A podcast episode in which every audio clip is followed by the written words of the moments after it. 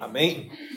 Então, meus queridos, uma recapitulação rápida, o que nós falamos a partir do domingo anterior. Falamos que durante a história da igreja, a fim de que os crentes entendessem quem é a igreja e outras doutrinas várias, foi estabelecido alguns documentos. Um deles chamava credo, outro chamava confissões.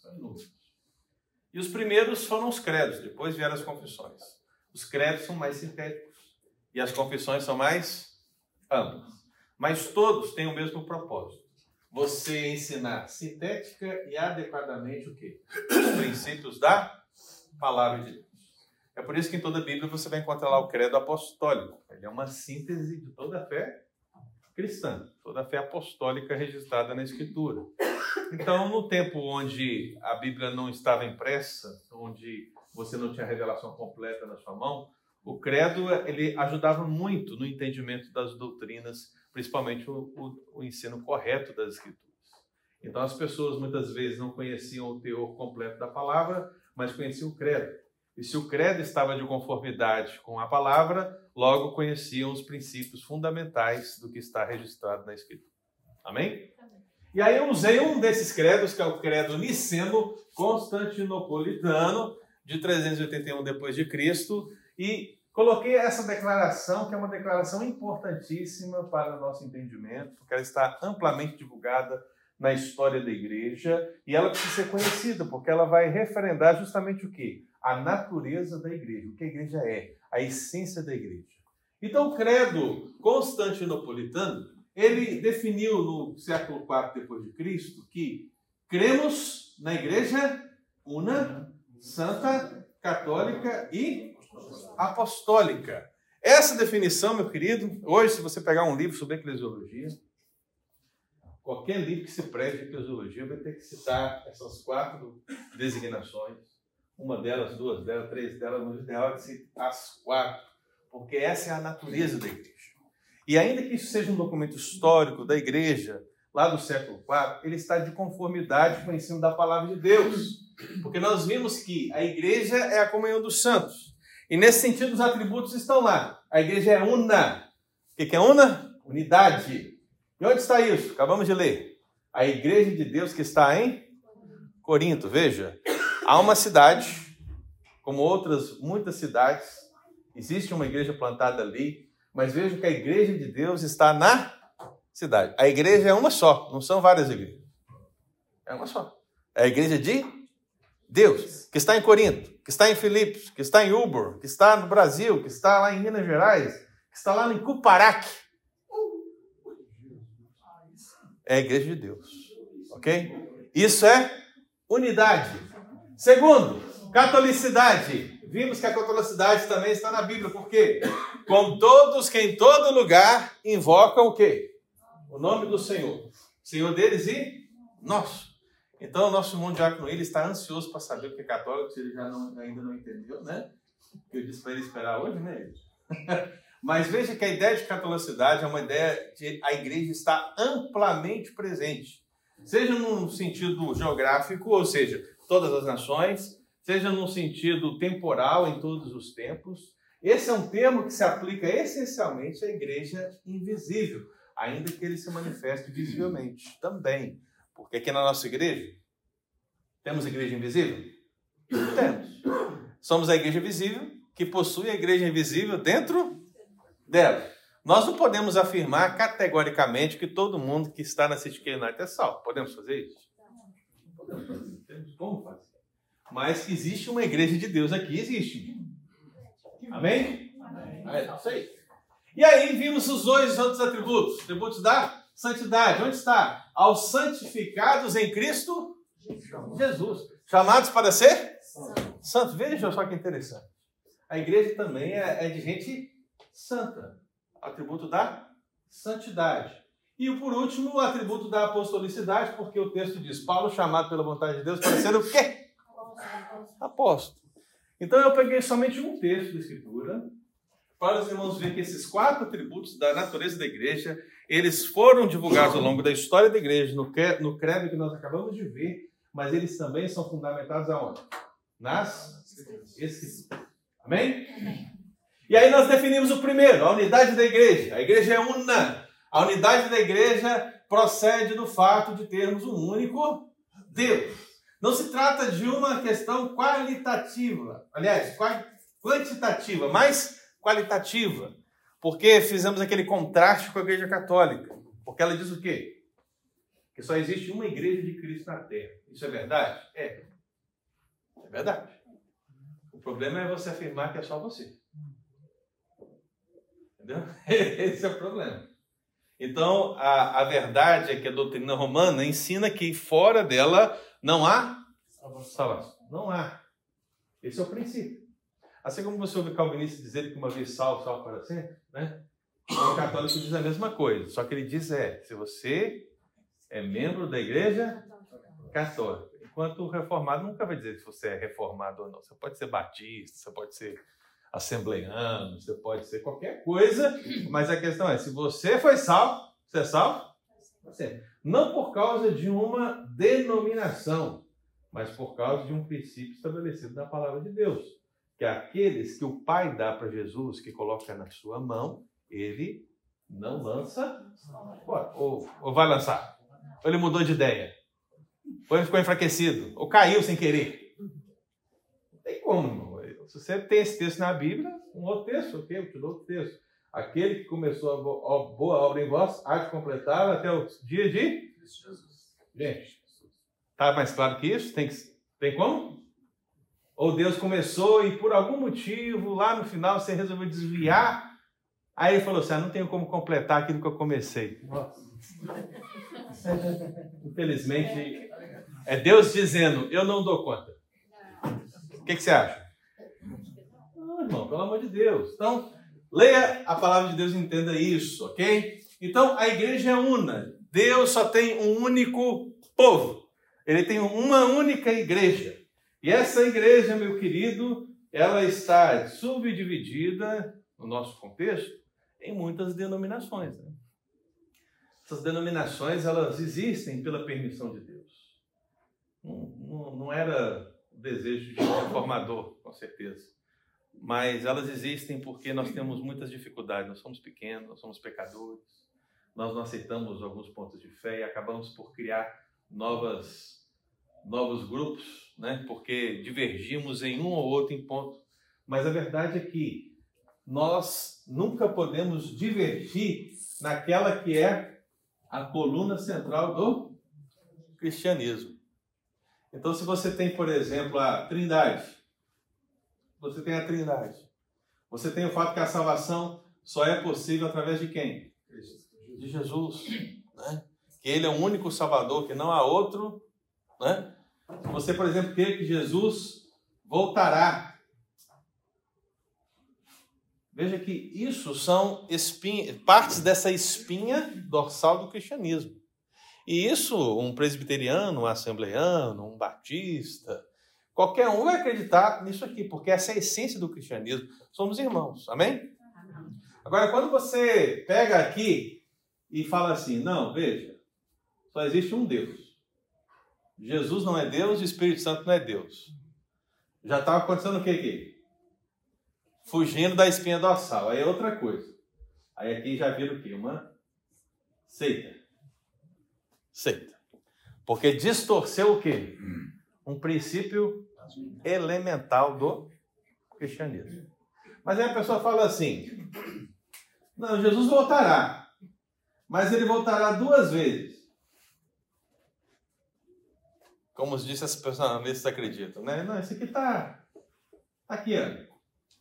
Por mais estranho que possa parecer, não é um aspecto que vai contra a espinha dorsal. Deu para entender, irmão? Se você acredita em uma ou duas vezes, essencialmente, isso não vai alterar o fato de sermos irmãos em Cristo. Se você acredita que o batismo tem que ser com muita água, pouca água, ou uma água mediana, vamos achar um meio termo, isso vai ter alguma relevância na nossa irmandade em Cristo? Não. Não. Agora, a nossa igreja tem a sua visão, correto? Assim como a outra igreja tem a sua visão. Mas de maneira nenhuma isso pode nos tirar o quê? O foco que somos uma só igreja. Né? Então, essa é a ideia de um. E hoje vamos iniciar então aqui a santidade da igreja. A igreja é santa. Então, o que quer dizer isso? Efésios 5, 27. Qual o propósito de Cristo? Ele quer apresentar o quê? Gloriosa. Sem mácula. Sem mancha. Nem ruga. Meu Deus. As mulheres agora ficou complicado, hein? Ficou complicado, hein? A minha esposa, ela virou para mim e falou assim, como eu estou? Está linda, amor. Tá, tá maravilhosa e tal. Mas você não está vendo essa ruga aqui? Você não está vendo essa dobra aqui? Você não está vendo isso aqui? Não? não estou vendo. Fala que tá Mas ela está vendo. Mas ela está vendo. Eu tenho que fazer um procedimento aqui. Eu tenho que fazer um procedimento a colar. Eu não sei o que mais. Mas veja. Nós ainda somos pecadores, não é verdade? O nosso corpo ainda está em deterioração. Essa deterioração do nosso corpo, porque estamos morrendo a cada dia, né? ela é uma prova cabal do nosso pecado. Porque qual é o salário do pecado? A morte. A morte é o estágio último da deterioração do ser humano. É o estágio último. Mas o nosso, o nosso envelhecimento, o nosso enfraquecimento, as doenças, todas as distorções que temos na nossa saúde, em essência, elas são e resultado original do pecado, a essência do pecado, não uma atitude pecaminosa, ok, irmão? Não estou dizendo que você está com dor de cabeça essencialmente porque você mentiu, ou que você tem um câncer porque você não deu dízimo. Tá, tá entendendo? Não. A ideia é que o fato de sermos pecadores gerou o sofrimento, gerou a morte em vários níveis, e isso é perceptível em nós hoje. Todas as nossas debilidades estão em essência porque somos pecadores. Mas o propósito de Deus não é esse. O propósito de Deus é que a igreja seja o quê? Sem mancha, sem ruga ou coisa semelhante, porém o quê? Santa. Santa. E sem defeito. Esse é o propósito. A igreja tem que ser, ela deve ser santa. Aí temos um problema. Qual é o problema? Quem aqui não pecou? Quem aqui não pecou? Quem aqui não pecou ontem? Quem não pecará amanhã? Somos pecadores. Todo dia, no culto aqui, alguém fala assim, vamos confessar os nossos pecados, não é isso? Não acontece? Tenho certeza que hoje a Thaisa olhou pro, pro Daniel e falou assim, confessa os pecados. Confessa. Né? Eu falei, mas eu nem estou usando croque. Mas você pensou, se você pensou, você pecou, entendeu? É isso. Mas veja, então como é que fica essa realidade, pastor? Como a igreja pode ser santa se nós somos pecadores? Aí que está o grande X da questão que está naquela, no nome do programa do pastor Pedro, né? Que é a essência da, da nossa fé em muitos sentidos. É o já e o ainda? Não. Você lembra do texto de 1 Coríntios que nós lemos? Paulo, apóstolo de Jesus, escreve a igreja de Corinto. A igreja de Deus que está em Corinto. O que, qual foi a qualificação que Paulo deu à igreja de Deus de Corinto? Ele chamou assim, ao santificado. Aqueles que foram chamados para ser santos. Aí, beleza. A igreja de Corinto era santa? Porque chega no capítulo 2, isso é no capítulo 1. Mas quando você chega no capítulo 2, já começa o choque de realidade. O que, que tinha na igreja? Divisões. O que mais? Quem sabe? Hã? Contendas, divisões, o que mais? Incesto, o que mais? É muita coisa, né? Mas e os santificados? Cadê, gente? Veja, Há um propósito onde a igreja já é santa. Porque quando Deus olha para você, ele não vê a sua santidade porque ela não existe, né? Ela não existe. Mas ele vê a santidade de quem? De Cristo. É por isso que Cristo te justifica, né? Então, quando ele olha, ele já te vê santo em Cristo. Mas, no dia a dia da igreja, o prático da igreja, ainda você não é. É por isso que você confessa os seus pecados e o faz não no nome do pastor Ângelo. Amém.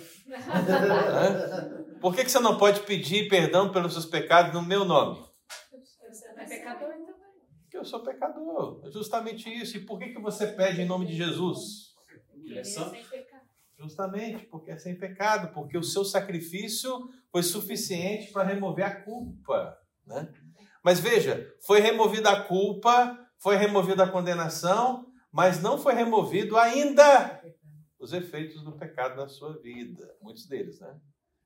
Você vai morrer? Provavelmente. Ou não? Não sei. Quem sabe que isso volta. Ó. Mas veja, naturalmente, você pode ser o quê? Você for. Tá bom? Você pode até dizer para mim que você é do livro de Elias, Enoch.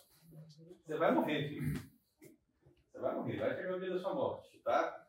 Então vamos carregar o seu caixão com certeza. Mas veja, isso é prova inequívoca que o pecado ainda habita em você. Porque se não há pecado, não há morte. Simples. Tá bom? Então o pecado continua sendo ainda algo permanente. Só que agora você não tem apenas uma natureza, você tem duas. Você também tem a natureza, nova natureza que Jesus colocou em você por meio de quem? Do Espírito. Vamos dar, olha só a designação do Espírito. Espírito de novo? Espírito Santo. Santo. O que, que o Espírito Santo vai fazer na sua vida pecaminosa? Muito bem. Olha só. As palavras se encaixam. Então aqui nós temos o propósito de Deus, a santidade da igreja. Então, nesse sentido, meu querido, ela emana justamente de Deus, porque Deus é santo. Eu acabei de falar que aquele que aplica a obra redentora de Cristo em nós é o Espírito chamado de Santo. Ele vai nos santificar, ele vai nos moldar, ele vai fazer a nossa mente ser como a mente de Cristo. Ele vai fazer que os nossos caminhos sejam o caminho de Cristo, que as nossas orações sejam para a glória de Cristo. Todo o processo da igreja de santificação passa pelo Espírito Santo de Deus. Porque se não for assim, meu irmão, você será um monge. Você vai achar então que é possível ser santo enclausurando-se numa caverna, numa montanha, distante de tudo e de todos. Não, você não vai conseguir. Você pode se isolar do jeito que você for. E olha, pasmem, já tentaram isso na história da igreja. Já tentaram. Já tentaram se isolar, já tentaram se santificar dessa maneira, mas não conseguiram. Por quê? Porque o pecado habita dentro de nós, não apenas fora de nós. Então, não tem como fugir desse pecado, a não ser que Cristo te ilumine. A não ser que Cristo te transforme. E aí, meu amado, o que quer dizer santa, portanto? Que os crentes são impecáveis? Não. Não. É o que você ouve na prática. É lá quando você conversa com aquele, aquela pessoa que não é da igreja. Aí ela fala, não, porque vocês crentes, vocês acham que vocês são santinhos, né? Vocês são perfeitos, vocês são... Na verdade, é santinhos do pau oco. É o que a gente escuta, é o que a gente escuta. Mas essencialmente nós não somos santos no sentido pleno dessa palavra. Mas somos santos em Cristo Jesus, porque ele nos separou. A ideia da palavra aqui, ó, coloquei a palavrinha aqui, ó, Kodesh. Pessoal aí das antigas, deixa eu pegar um pessoal da antiga, deixa eu ver. Quem é da antiga aqui? Jesus, tem ninguém aqui? Eli não, é muito. Esse é mais antigo do que. Eu estou pensando antigo no nível de década de 60, não Nossa. da época de Noé. Mas. Uh, Merinha, Merinha! Merinha, talvez você já lembrou. Você já ouviu aquele grupo Kadosh? Hã? Já? Merinha, você sabe que você é mais nova que eu, né, Merinha? Não é, pois é, mas eu estou no mesmo nível que você. Baterista então, oi? Baterista está muito ruim. então, baterista é ruim. Mas o grupo chama Kadosh. Todo mundo aqui já ouviu alguma coisa do Kadosh? Não. Né? Baterista é ruim, agora.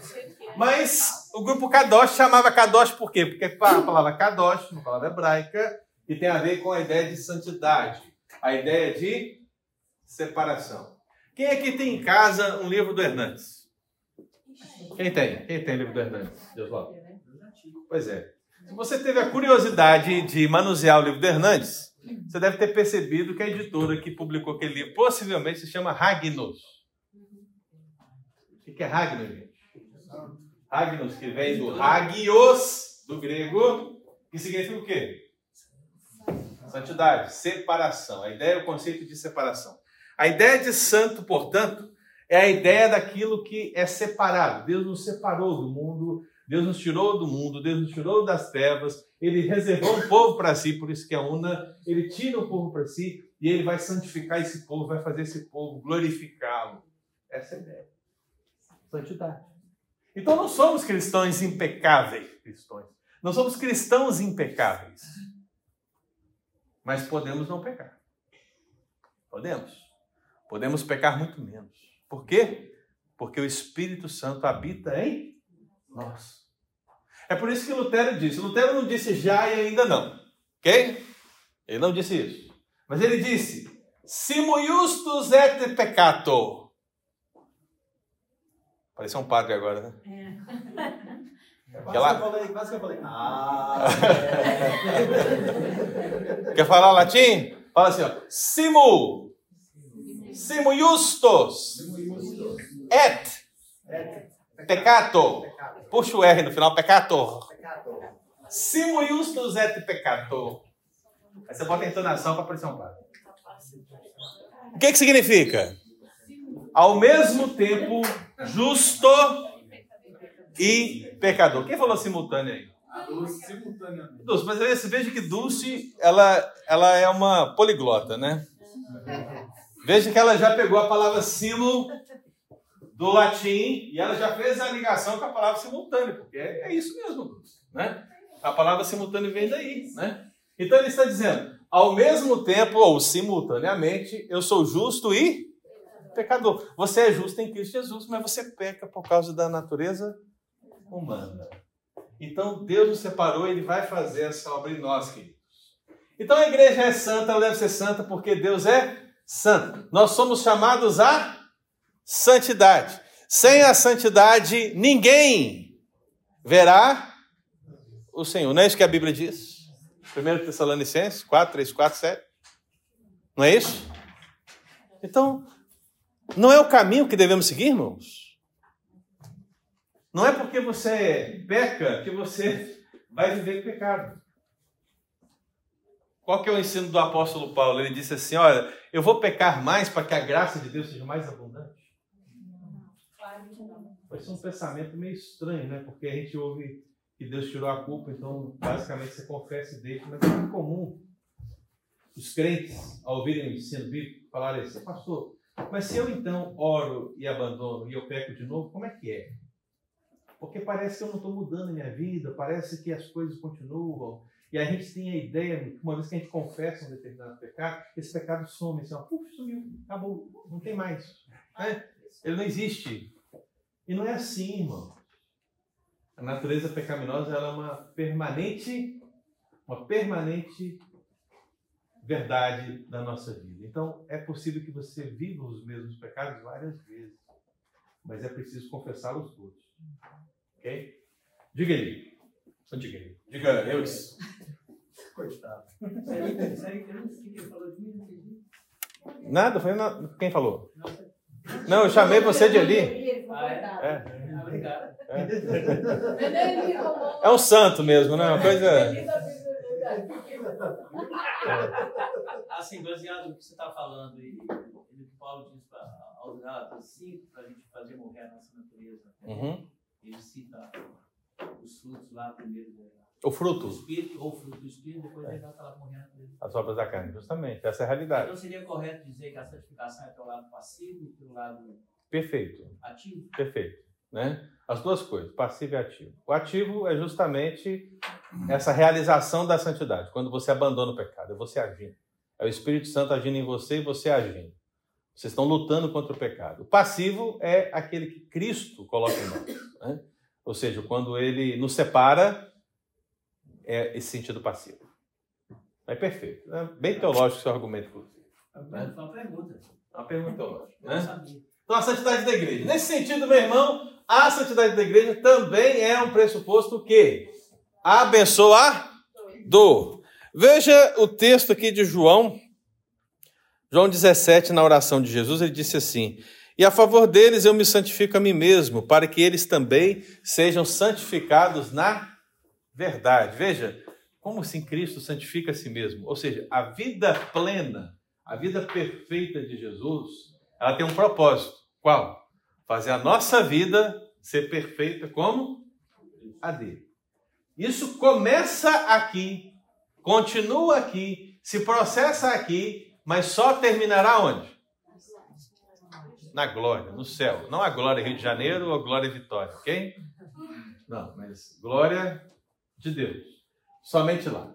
Então, nesse sentido, irmão, o que, que esse argumento é importante para a igreja? Uma igreja santa, ela deve tratar com o quê? Com as divisões. Ela deve tratar contra as politicagens. Ela deve tratar contra as imoralidades. Ela deve tratar contra o pecado. Se a igreja não trata o pecado, e é isso que nós vamos ver adiante no nosso próximo estudo, a lição 3, né? Quando vamos falar das marcas da verdadeira igreja, nós vamos ver que uma das marcas da verdadeira igreja é justamente esse tratamento com o pecado. Porque se a igreja não trata o pecado, meu querido irmão, ela não está exercendo o conceito de santidade. Ela não está vivendo a essência da separação do pecado. Mas pelo contrário, ela está o quê? Se amoldando se ajustando. Percebe? Então é preciso que a gente tenha a ideia que o que Deus quer de nós é que a igreja seja santa. Amém? Amém. Alguma pergunta sobre isso? Diga. O tratar aí, por favor. Devine o quê? O tratar. Tratar? É. Como que a igreja deve tratar os. Mateus 18, né? Acho que é uma boa, um bom caminho. Então imagine que você tem um irmão que, vamos pegar o texto, o contexto do próprio livro de Coríntios, né? Que fala de alguém com incesto dentro da igreja. Vamos imaginar que essa pessoa que tem incesto na igreja é filho de um presbítero. Alguém rico, muito rico. Alguém muito rico, né? Para dificultar um pouco mais. Para dificultar um pouco mais. Imagina que essa pessoa ela é dona de metade do dízimo da igreja. Hum. Imagina ainda que é muito amigo do pastor. Nossa, tá ficando complicado. Aí já vai ficar politicagem. É, tá ficando complicado. Não, mas aí que tá. O que faremos? O que faremos? Agiremos com politicagem ou vamos tratar a imoralidade? Então, preciso tratar a imoralidade. Então, no primeiro caso, você vai confrontar essa pessoa. Né? Você não tem provas, você vai buscar provas. Você vai confrontar o pecado dela. Então, você vai. Se a pessoa confessou, a partir da confissão dela, você avança para disciplina no conselho. Se a pessoa não confessou, você vai buscar provas disso e vai pressioná-la até ela confessar ou até que se prove que ela é inocente.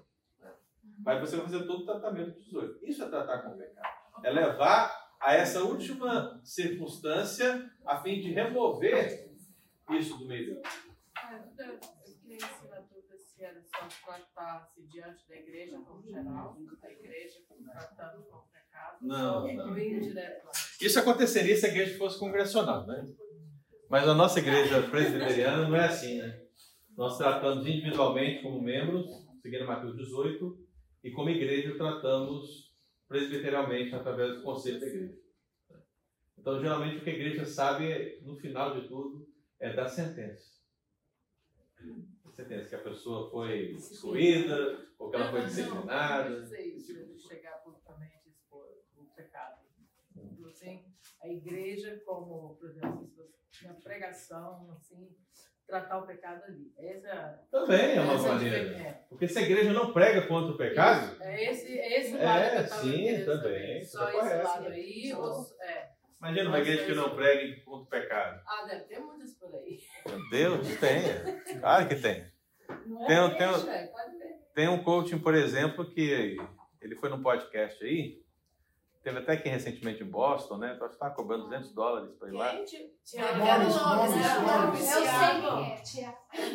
Ele tem. Não, esse não, não é esse não, é outro. Ele tem um relógio, inclusive, de 200 mil reais. É, Deu lindo?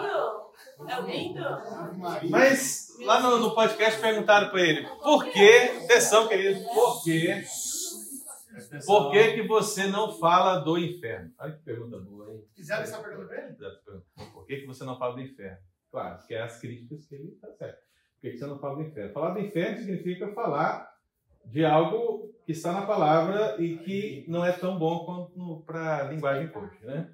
Então, por que, que você não fala de inferno? Ele diz, olha, porque eu prefiro falar de coisas boas.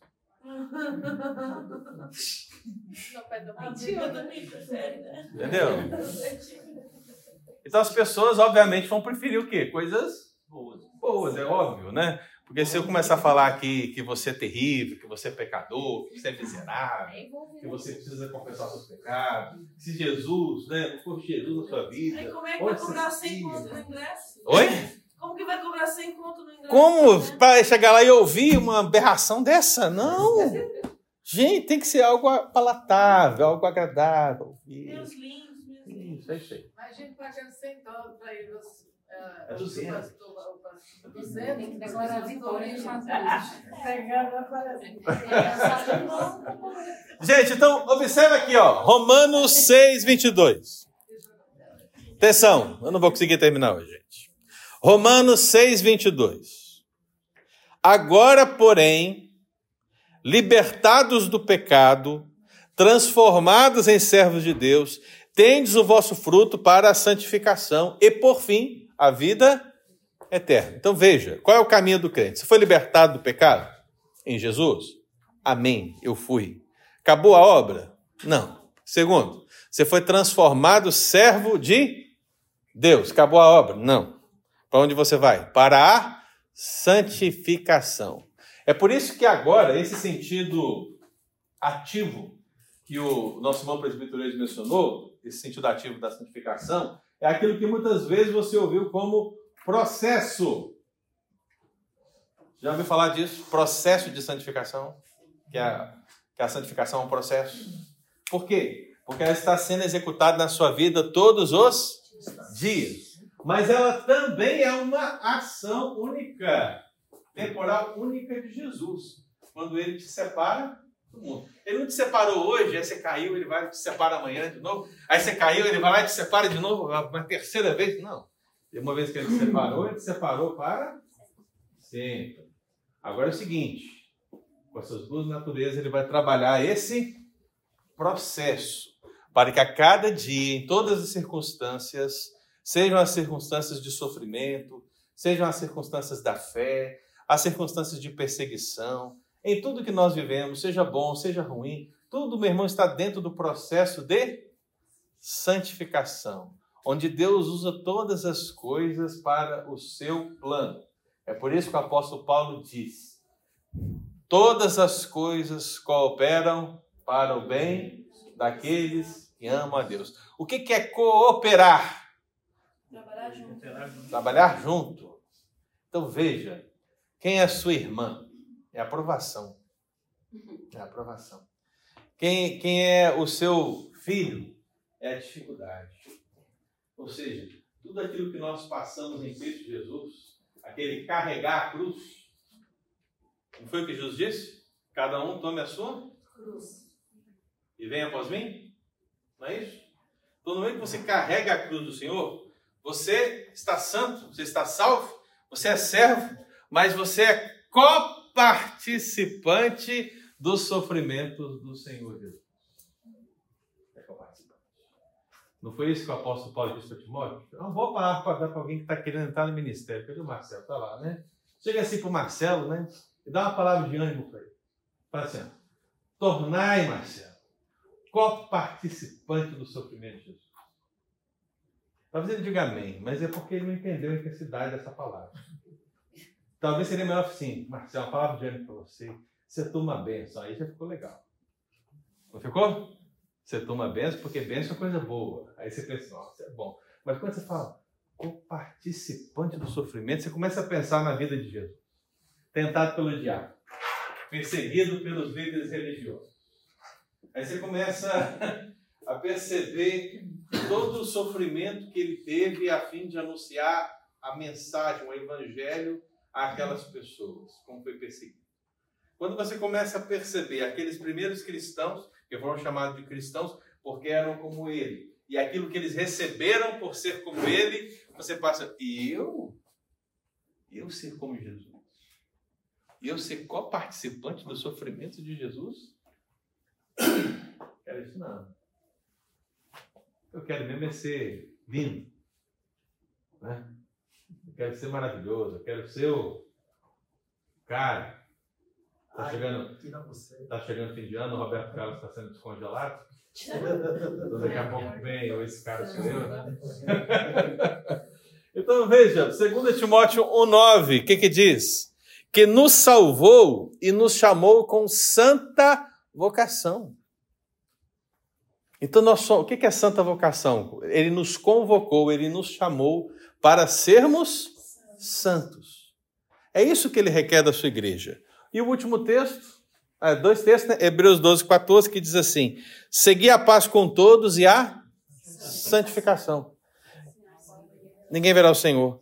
E 1 Pedro 2,9, texto claro. Vós, porém, sois o quê? Raça eleita, sacerdócio real, nação santa, povo de propriedade exclusiva do Senhor. Amém? Então vamos para o próximo. Lembrei do William aqui agora, né? Tem que avançar. Então a igreja é una, santa e católica. Nós somos a igreja católica. Amém, irmãos? Ah, amém. Pode falar amém, não tem problema não, tá? 1 Coríntios 10, 32, o que, que diz o texto? Não vos torneis causa de tropeço, nem para judeus, nem para gentios nem tampouco para a igreja de Deus. Você já entendeu que a igreja é uma, é uma só, e ele está repetindo isso aí. A igreja de Deus. Mas ele está dizendo que a igreja de Deus ela é composta com distinções. Quais são as duas distinções que ele aponta aqui? Judeus e gentios. Quem eram os judeus? Era o povo de Deus que estava lá naquela região onde Jesus habitava. Ali são os judeus. Quem eram os gentios? O resto. O resto. Aí você pensa, pensa em Israel hoje. Pensa aquele pontinho lá de Israel hoje no mundo. Aí, agora imagina o resto. Europa, África, América, Austrália, Antártida, Ásia. É, Ásia, o resto. Quem é o resto? São gentios. Ok? Então, quando você fala judeus gentios, você está abarcando todo. Você não está pensando em só duas pessoas, ou dois grupos essencialmente. Mas você está falando de todo. Tudo. Então, o que o apóstolo Paulo está dizendo é que a igreja de Deus ela é composta de gentes de todos os lugares, de todas as nações. Ela existe em todos os tempos.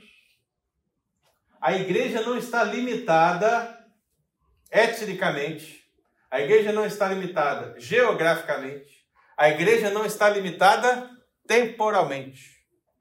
A igreja de Deus não tem limites. Esse é o sentido da catolicidade da igreja. O que, que significa católica, então, pastor? A ideia da palavra católica é algo que abrange o todo. Ou seja, uma totalidade. Quando nós vimos que a igreja de Deus é uma só, nós estamos dizendo que é uma igreja que abrange o todo, ou seja, a igreja de Deus. Ela existe aqui em 2023? Existe. Mas ela existe no 1500? Existe. Ela existe no ano 400 depois de Cristo? Existe. Ela existe, meu irmão, desde Gênesis. Desde Gênesis. E se você quiser avançar com mais propriedade, ela existe desde o decreto de Deus lá atrás, que eu nem sei quando foi. Ela existe lá. Mas à medida que a história vai desenrolando, Deus vai chamando os seus. Não importa se eles são judeus, não importa se eles são gentios. Não importa onde eles estejam ou quando eles estejam, Deus vai chamá-los. Deus vai chamá-los para ser uma igreja una, Deus vai chamá-los para ser uma igreja santa, Deus vai chamá-los porque a sua igreja é católica. Ela abrange tudo e todos. Não significa, é claro, irmão, que a igreja, a ideia de igreja católica é uma denominação, né? Não. A igreja católica chama isso para si. É por isso que ela se chama católica. Né? É justamente por isso. Porque nessa época do século IV, a igreja católica ainda não se chamava católica. Era cristã. Mas isso veio depois ainda. Depois. Então, mas era a igreja cristã. A igreja foi chamada de dos nazarenos. A igreja foi chamada do caminho. Né? A seita cristã. Ela recebeu vários nomes. Mas em determinado ela, momento ela recebeu essa, esse conceito de católica justamente porque ela era a única igreja que abrangia todo o império romano, né? Ou seja, ela abrangia tudo que era conhecido, né? Tudo que era conhecido. Então eles diziam: nós somos a igreja católica. Por quê? Porque estamos em todo, todo lugar, aqui nesse universo conhecido. Nós abrangemos o quê? Tudo. É por isso que se diz universal. Estamos em todo lugar. E aí depois veio o conceito romano, né? Por que a ideia de romano? Porque ela tem uma capital. Né? Qual é a capital? Roma. Porque ali está quem sentado? O Papa, que é o líder dessa grande família de Deus chamada Igreja Católica Apostólica Romana. Essa é a ideia. Mas não para nós. Para nós chamarmos-nos de católico significa dizer que nós somos parte da igreja invisível de Deus, que ele está chamando desde o princípio e que chamará até o fim. Pastor, então a gente pode Sim. dizer que os católicos se aproveitaram disso para colocar o nome de católico Não, não vou dizer se se aproveitaram disso, porque essencialmente, dentro da fé deles, está correta a afirmação. Né? Porque, como igreja cristã, antes de haver a deturpação da igreja, quando eles diziam que nós somos a igreja católica, no sentido que estamos em todos os lugares, não está errado em si. O problema é que depois ela ganhou uma proporção onde somente aqueles que estão dentro dessa igreja é que são salvos. Né? E foi aí que ela caiu. Né? Foi nesse momento que ficou mais conhecido para nós é o que está na Reforma Protestante. Mas desde Constantino a igreja ela desviou seu curso totalmente. Então, se na época de Jesus o Império Romano perseguiu os cristãos, pós-Jesus ali, né? Se o Império Romano perseguiu os cristãos, agora era os cristãos, por meio da Igreja Católica Apostólica Romana, que dominavam o Império Romano. Olha que coisa. E ela foi ganhando poder, poder, poder. Ela se misturou com a política. Reis eram coroados pela Igreja Católica. Por quê? Olha, quem coroa alguém é porque é maior que outrem. Entende? Por que, que eu vou chegar e vou te coroar? Porque eu sou maior que você. Não pode o inferior coroar o superior. Então a igreja católica coroou os reis. Né? E esse poder da igreja foi ganhando cada vez uma proeminência, de maneira que a, a sede do seu poder está justamente no império que a perseguiu no passado. Né? Então, durante a história, houve esse rompimento quando ela começou a afirmar que a salvação só estava nela. Mas até aquele momento onde ela dizia que só abrangia todo o território, não estava errado, né? Mas nós não podemos entrar no mesmo erro. Nós jamais podemos dizer que a salvação está numa única denominação. Diga. Existe na linha histórica um ponto, seja antes da reforma ou depois da reforma, antes da divisão ou depois da divisão, em que a Igreja Católica, como a conhecemos hoje, se denominou católica, já que muito antes a igreja era chamada de Sim. seita cristã, tinha vários nomes. Sim. Qual foi o ponto histórico? Constantino. Foi Constantino, então foi Constantino. muito antes da reforma. Muito, mil anos antes. Ah, é. Constantino foi, foi bom. Foi é, é. Para a igreja católica foi excelente. Não, né? Foi com Constantino que se chamou igreja católica. É, a parte. Veja que aqui o século é qual? 381 naquele credo niceno constantinopolitano. Ah, 381. Sim.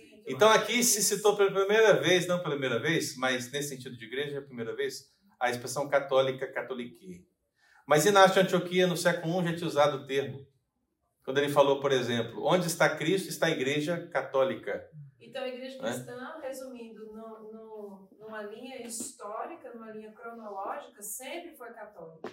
A partir Sim. da reforma foi que se separou. Não, bem antes da.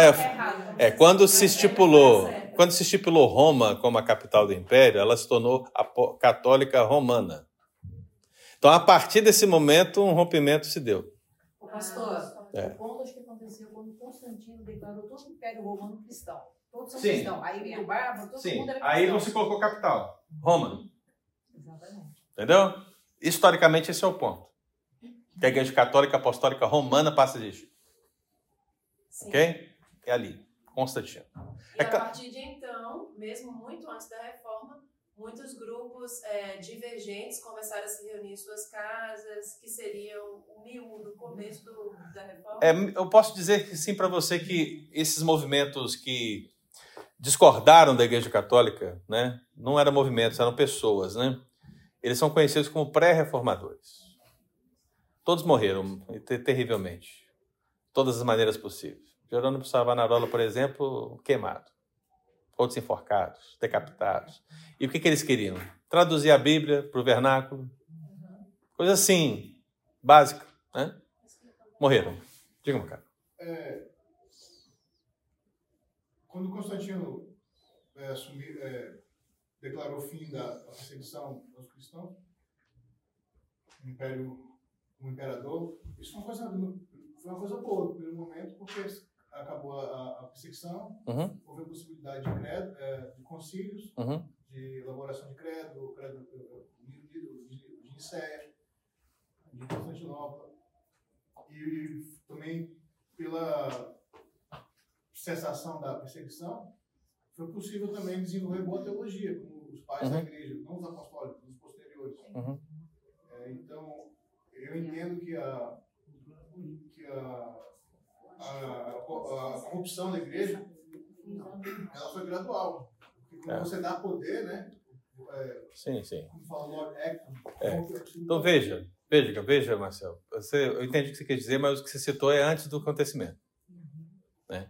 Por exemplo, a- as melhores teologias estão antes de Constantino. Mas Santo Agostinho é depois. Os pais da igreja, não, sim, não estou dizendo tudo, não tem como botar tudo, mas estamos falando em termos de maioria, né? Maioria antes, né? Os, os bons concílios que trataram melhor das coisas estão antes também, mas eu não quero dizer que só estão antes. É claro que você tem momentos pontuais e pessoas pontuais depois. Por que eu estou dizendo isso? Porque o que Constantino fez tem aspectos positivos, tem aspectos negativos também. Você vai analisar.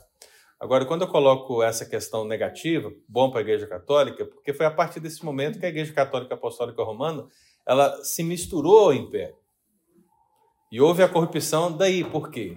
Você tem a, a mescla de religião e política. É o Estado. Essa mescla perdurou por mil anos de poder. Gente, que governo que fica mil anos no poder? Vocês olham para a Rússia, o Putin está lá até quantos anos, né? Tal, não sei se é 40, é pouco tempo comparado com mil anos de poder. Como é que é mil anos de poder? É óbvio que a Igreja Católica ela, ela tem um poder excomunal. Né? Então a reforma ela quebrou isso. A reforma ela quebrou violentamente isso. E é até nesse, nesse primeiro rompimento que houve, não um rompimento frontal com o Estado, porque os primeiros reformadores entendiam que a igreja tinha o seu papel, o Estado tinha o seu papel, mas ambos podiam trabalhar juntos. A reforma entendia isso, os primeiros reformadores. Mas o negócio era tão sério, assim, é tão. Era tão terrível é, esse poder da Igreja Católica que depois surgiram os movimentos anabatistas que disseram: não, não tem como trabalhar junto, vamos romper totalmente. Corta, passa, bate. E aí rompeu-se de uma maneira mais feroz, né? E aí nesse rompimento maior quebrou-se também alguns elementos que os reformadores tinham paz, né? Como a batismo e essas coisas todas, né? Então toda vez que a gente for olhar para um movimento assim, a gente sempre tem que pensar que tem coisas boas, coisas negativas, né? Mas que a gente precisa sempre ter essa percepção mediadora. Beleza? Meu tempo acabou, mas deixa eu só terminar o católico, irmãos, tá? Antes que a Camila chegue aqui. Veja, a igreja universal porque Deus, veja, salva pessoas em todas as épocas e nações. É por isso que ela é católica. Saltou soberanamente. É, claro. então, o que que isso tem que nos levar a fazer? Nós devemos eliminar qualquer senso o quê?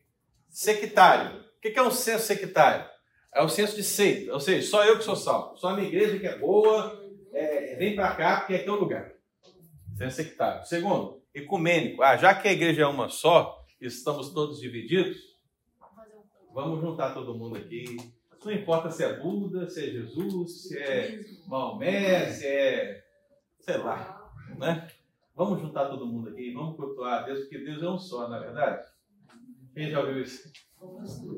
Deus é um só. Placa de igreja não salva. Deus é um só, né? Gente, Deus é um só, a igreja é uma só, mas ecumenismo não dá. Né? Não dá, porque a ideia é você juntar todo o diferente e unir num lugar com respeito, né? Mas nós sabemos que há uma verdade só. E se existe só uma verdade, de uma hora ou outra você vai ter que confrontar o engano. Uma hora ou outra você vai ter que confrontar. Vai ter que bater. Chegou tarde. Chegou. Se o cacheta não avisou. Eles estão rindo porque eu falei, gente, deixa eu só terminar antes que a Camila chegue. Então deu para entender, irmãos? Conceito católica? Então nós somos a igreja una, santa e católica. E aí, no mês que vem, então, nós vamos ver que nós somos também o quê? Apostólicos. Amém? William, ficou claro? Amém. Deus abençoe, queridos. Vamos preparar para o culto.